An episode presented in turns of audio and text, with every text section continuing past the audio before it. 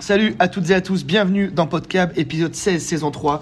On espère que vous n'avez pas fait trop d'excès pour ces fêtes de fin d'année, même si franchement, il y a eu de quoi, puisque le CAB est allé décrocher un deuxième succès de suite en top 14. C'était à Lyon samedi dernier pour la première du nouveau manager sportif, ce qui nous amène à notre question de la semaine. Peut-on déjà parler d'un effet Patrice Colazo à Brive Pour tenter de répondre à cette question, il n'y aura pas Hugo Vessière, forfait de dernière minute, mais il y a bien Jérôme Bonvoisin et Pascal Goumi. Salut messieurs. Bonjour. Bonjour et bonne année à tous. Bonne année, effectivement. Meilleurs vœux à toutes et à tous. Allez, on se lance tout de suite sans perdre de temps dans le thème de la semaine. Est-ce que Patrice Colazo a déjà imposé sa patte? Est-ce qu'il y a déjà un effet Patrice Colazo au CAB après la victoire évidemment à Lyon et l'impact psychologique qu'il a pu avoir euh, lors du derby Pascal avant de développer oui ou non? Euh, Il n'y a pas que ça, mais il y a certainement une partie de ça. Jérôme? Il doit y avoir euh, effectivement Hmm, des, des, des, éléments qui ont permis au groupe d'évoluer au niveau du jeu et de l'état d'esprit. Oui. Donc Patrice Colazo a certainement, certainement dû amener un, petit quelque chose.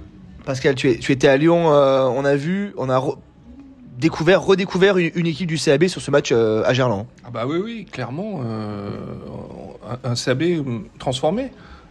J'avais envie de dire méconnaissable même par rapport à, à ces sept derniers matchs euh, où on avait vu que des défaites. Euh, on, on, tablait sur un bonus défensif. On se disait que déjà ça serait ça serait une bonne bonne opération de, ramener un petit point de Lyon. Et puis bah, les Brévistes nous ont surpris en prenant euh, le match par le bon bout, en menant d'entrée de jeu, en menant tout le temps au score et en scorant chaque fois qu'il rentrait quasiment dans le dans le camp lyonnais, en gérant très bien la deuxième période avec avec moins de possession avec euh, des prises d'initiative qu'on n'avait pas vues depuis longtemps, depuis très longtemps, depuis trop longtemps. Ouais, franchement, si c'est un CAB euh, méconnaissable, euh, bon, alors qui qui n'est pas sauvé, hein, on n'en est pas encore là, mais sur cette dynamique, il y, a quelque chose à faire, je pense. Jérôme, l'effet Colazo, il peut être dans la dans l'impact psychologique, mental, peut-être pour les pour les joueurs? Dans un premier temps, je pense, avec un discours nouveau, quelqu'un qui arrive de l'extérieur, c'est c'est toujours intéressant euh, dans le sens où euh, euh, où il n'a pas un rapport direct avec les joueurs, qu'il y a quand même cette cette cette distance avec le, groupe qui qui permet à à, Colazo de pouvoir dire ce qu'il a à dire et de le dire comme il le souhaite, sans retenue. Et je pense que c'est ce qu'il a dit faire, hein, faire un, état des lieux et le dire à chacun, collectivement et individuellement et en même temps euh, être porteur d'espoir. C'est vrai que, comme il l'a indiqué en venant à Brive, c'est aussi parce qu'il croit au projet et en capacité à ce groupe de se sauver. Et, euh, lui euh, ben, peut le communiquer à, son groupe à sa façon. alors, de par ses origines, c'est un, un, Toulonnais, quelqu'un, un combattant. donc forcément, il se retrouve dans les, dans les valeurs brivistes, mais avec peut-être des mots différents, une approche différente. Euh, et, ça a un impact direct parce qu'on a vu en termes d'état d'esprit euh, et de d'intensité et d'engagement ben, des brivistes qui ont été dans le match du début à la fin. Euh, je crois qu'ils ont gagné en constance. Donc entre la deuxième mi-temps contre Clermont et le match contre contre Lyon, ben, ils ont été constants dans l'effort, dans l'engagement, dans l'investissement et dans l'état d'esprit. Moi, j'ai vu des garçons en défense monter rapidement, gagner l'espace, aller agresser les Lyonnais. Euh, pour être solidaire. Euh, et donc tout ça, ça, montre que euh, ben, le, groupe a changé dans sa façon de, vouloir faire les choses et, de, de vouloir montrer qu'ils peuvent s'en sortir. Tu as raison d'insister là-dessus, Jérôme. L'effet le, Colazo, on peut peut-être le sentir effectivement dans cette dimension mentale. Il l'avait dit en conférence de presse d'avant match, Patrice Colazo. On peut se tromper sur le rugby, on peut se tromper sur les choix. Par contre, on ne pourra pas se tromper sur l'état d'esprit. On ne pourra pas revenir en arrière contre, contre Clermont. On a été très fort dans l'état d'esprit. Ça, c'était considéré comme acquis. C'est important ce genre de discours, Pascal. Ouais, clairement. Et Esteban Abadi le, disait à la fin du match. Euh, effectivement, le discours a changé euh, dans, dans, le vestiaire. Euh, Patrice Colazo, d'après ce qu'il nous a dit aussi, a, surtout travaillé avec le staff, a surtout parlé avec le staff plus qu'avec les joueurs. Euh, il, a dit que c'était pas en se mettant derrière un bureau justement qu'il allait qu'il allait tirer le meilleur euh, parti des joueurs. Euh, mais il, a visiblement il a trouvé les mots pour à la fois pour le staff et pour pour le groupe. Et effectivement, on a vu des attitudes, une envie qu'on n'avait pas vu depuis très très très très longtemps. Tu parles d'attitude, Pascal. Arnaud Mella aussi semble transformé, libéré d'un poids. Simon Guilhem nous avait confié la semaine dernière que voilà Arnaud était épuisé, arrivait un peu au bout de, au bout de quelque chose on sent que là, ça, lui fait un bien fou l'arrivée de Patrice Colazo. Ah oui, oui, il a l'air, il a l'air soulagé. Et alors effectivement, dans le, faut que j'arrête de dire effectivement, c'est un tic de langage. euh, dans le, dans le, dans l'après-match, les sourires, euh, et même pendant le match, on, a vu les sourires, chose qu'on voyait plus depuis euh, bien, longtemps du côté du staff. JB Péjoine avait une, joie toute mesurée à la fin du, match, mais on, voyait bien quand même qu'il savourait, qu'il savourait l'instant. Il y a une dynamique, il y a une dynamique positive. et maintenant, ce qu'il faut, c'est la garder le plus longtemps possible. Et en la gardant, je pense que Brive peut, peut lorgner sur la, sur la 12 place. Jérôme, les, séances d'entraînement, on a assisté aux entraînements depuis 10 jours, ont aussi changé, beaucoup plus d'intensité, les séances sont beaucoup plus longues. Qu'est-ce que ça signifie ça Ça veut dire que souffrir la semaine derrière collectivement, c'est plus simple le week-end? C'est ce qu'on a tendance un petit peu toujours à, expliquer. C'est vraiment le cas bah, oui, je pense qu'ils veulent euh, revivre euh, à l'entraînement des choses qui vont, qui vont vivre en match. Donc si on ne le travaille pas et si on ne le vit pas pendant la semaine, c'est compliqué de, de changer euh, son comportement euh, pendant le match parce que c'est juste le match. Donc euh, il faut mettre de l'intensité, euh, il faut mettre de l'engagement dans, dans, la semaine, il faut vivre les, les, situations en conditions réelles. Donc toujours en, gérant bien les, les, temps, bien évidemment, mais il faut le vivre pour que en match on puisse le reproduire. Et, et ces séances-là, elles correspondent à ça.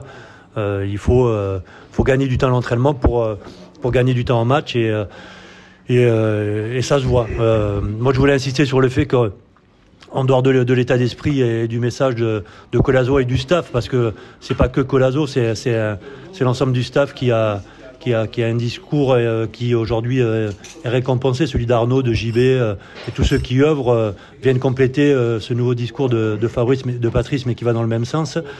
on a quand même des points forts, on a une conquête qui, qui est plutôt positive. Euh, on a vu des joueurs, enfin moi j'ai vu des joueurs, euh, un Axel Muller par exemple que j'avais pas revu à ce niveau depuis un, petit moment. Donc euh, forcément quand on a les joueurs leaders qui, qui, se mettent à jouer à leur niveau et qui tirent tout le monde vers le haut, eh bien forcément on sait qu'on a de la qualité à Brive. donc cette qualité, elle s'est vue ce week-end. Maintenant la route est encore longue et il va falloir entretenir tout ça, mais en tout cas on accumule de la confiance, mm. euh, on accumule euh, une certaine sérénité qu'on n'avait pas eu depuis, euh, depuis quelques mois. Donc voilà, tout est là pour pouvoir préparer au mieux, en tout cas la prochaine échéance et pas voir plus loin, qui est le match de Toulon. Ce qu'on a vu aussi, c'est qu'Alchimie entre les, les joueurs d'expérience et les jeunes a, parfaitement opéré, a, parfaitement matché à Lyon. Euh, bien, bien encadré, euh, les, jeunes pousses du CAB euh, se, mettent au, niveau du top 14 sans, sans aucun problème. Hein. Il y avait quand même beaucoup de jeunes en fin de match à Lyon. le CAB finit avec Nathan Fresnon, avec Mathis Ferté qui était là aussi, avec Maxence Biazotto. Effectivement, Patrice Colazo l'a dit en conférence de presse vendredi, toujours en, en avant-match. Moi, j'ai pas peur de faire jouer les jeunes qu'ils soient bons, euh, s'ils sont bons, quel que soit le contexte, quel que soit l'enjeu, j'ai pas peur de faire jouer les jeunes. C'est ce qui a fait sa réussite aussi à La, Rochelle. C'est un message aussi euh, envoyé à la jeunesse briviste qui est performante. Tu le sais, tu le sais bien, mieux que nous, Jérôme. C'est important aussi comme discours de se dire, euh, les gars, si vous êtes bons, vous aurez votre place, quoi. C'est pas juste un one shot et puis après vous redescendez avec les espoirs. Oui, de toute façon, ça fait partie du, projet du club et du discours du club dans sa communication. Brive club formateur et qui a cette envie de pouvoir euh, faire monter des jeunes vers le plus haut niveau et, de, puissent prendre une place euh, euh, dans, le groupe. donc oui, lui, il entretient ce message-là. Et aujourd'hui, quand on est dans une situation comme celle de Brive, on peut parler d'expérience. de maturité, mais c'est surtout ceux qui veulent s'en sortir, qui, qui se donnent à 120% pour pouvoir le faire. Euh, les qualités rubistiques, bien sûr que c'est important, mais c'est surtout euh, l'état d'esprit. Et, aujourd'hui, si des jeunes prennent la place de, de joueurs un peu plus aguerris, c'est parce qu'ils montrent euh, toute leur volonté de s'en sortir à travers, je dirais, une grosse envie mentale et, des qualités rubistiques. Donc bon, il faut, il, faut que le groupe continue à, vivre ensemble, que ça crée l'émulation. Et l'important, c'est que les, les, 23 joueurs qui, sont sur le terrain ben, se donne à 200% pour pouvoir gagner le match.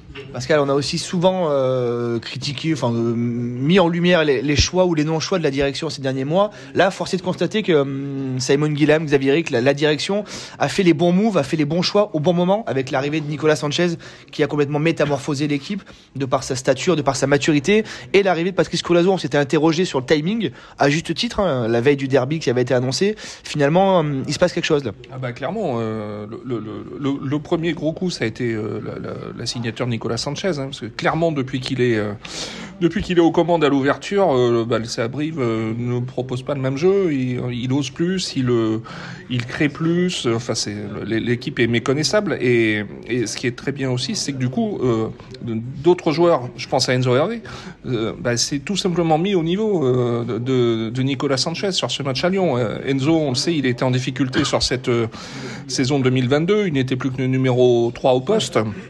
Et euh, dimanche, euh, samedi à, à, Lyon, il plante un essai, euh, il, il, le transforme, il met, il met une pénalité et il, il, claque un drop de 40 mètres, comme l'avait fait Nicolas Sanchez, comme par hasard, en première mi-temps.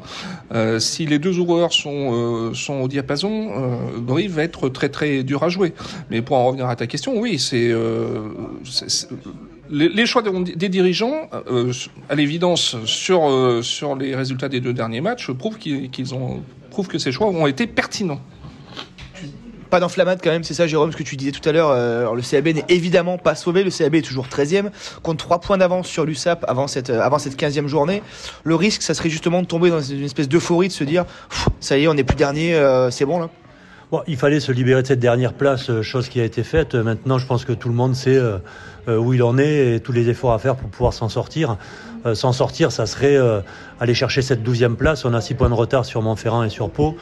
donc rien n'est impossible. Il y a pas mal de matchs à, jouer, mais bon voilà on a vu que désormais c'est match après l'autre. moi, ce qui m'a plu, c'est que voilà à Lyon, on y allait avec des ambitions, avec un groupe compétitif et avec une autre dimension, une autre volonté de pouvoir aller chercher un maximum de points. Et, voilà, quand tout le monde est, a cette même volonté, on voit que ben, parfois ça, ça sourit. Et, euh, et, ça nous a souri parce que on y a mis l'intensité et ce qu'on reprochait aux arbitres il y a quelques semaines de beaucoup sanctionner euh, Brive ou, de, ou que Brive faisait des fautes, etc. A, on a pu voir que ça s'est inversé à partir du moment où on met l'engagement, l'intensité nécessaire, où on, tient un peu plus le ballon. Donc voilà, il faut continuer dans cette euh, volonté de, jouer au rugby et surtout de montrer cette force euh, mentale euh, de vouloir s'en sortir. Et voilà, donc bon, pour le moment, tous les, voyants sont au vert, mais ça reste très fragile. Et quand, quand JB disait qu'il fallait faire preuve d'humilité, bien évidemment, et j'ose pas imaginer qu'on ne puisse pas faire preuve d'humilité en étant 13e. Euh, donc bon, il y a encore beaucoup de travail. Mais, euh, mais la vérité, elle est sur le terrain et il faut qu'ils continuent à, à, se prouver des choses et à montrer qu'ils ont le, le niveau de, de, rester en top 14, euh, chose qu'ils ont montré lors des deux dernières euh, sorties. En tout cas, comme par hasard, Pascal, ça fait plusieurs semaines qu'on, non pas qu'on milite, mais qu'on, qu'on s'interroge, qu'on comprend pas pourquoi le CAB ne joue pas les coups à l'extérieur. Là, comme par hasard, il y a 8 ou 9 cadres sur la feuille de match.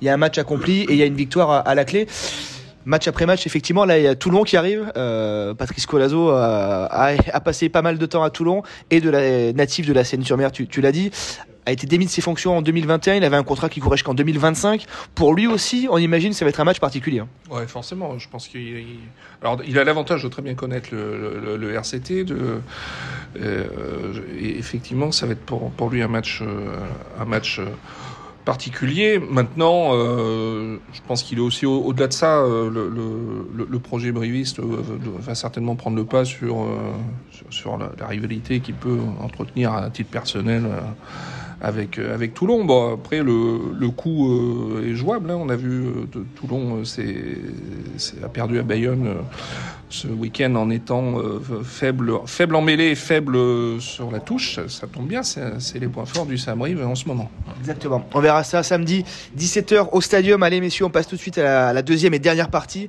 Les tops et les flops, ce qui vous a marqué, ce qui vous a déçu ces derniers jours sur la planète rugby. On commence par les tops, par les flops. Allez, on commence par les flops, on ne sera qu'amour à la fin. Jérôme, il paraît que tu as une flopée de flops. Non.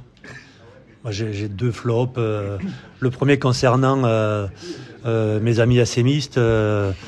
Euh, ouais, Montferrand qui est en, difficulté, enfin que j'ai trouvé très pâle, aussi bien à Brive que contre le, Stade toulousain. en perdant à Brive, j'attendais une, révolte de leur part en recevant Toulouse et la première mi-temps était assez affligeante et, et assez pauvre.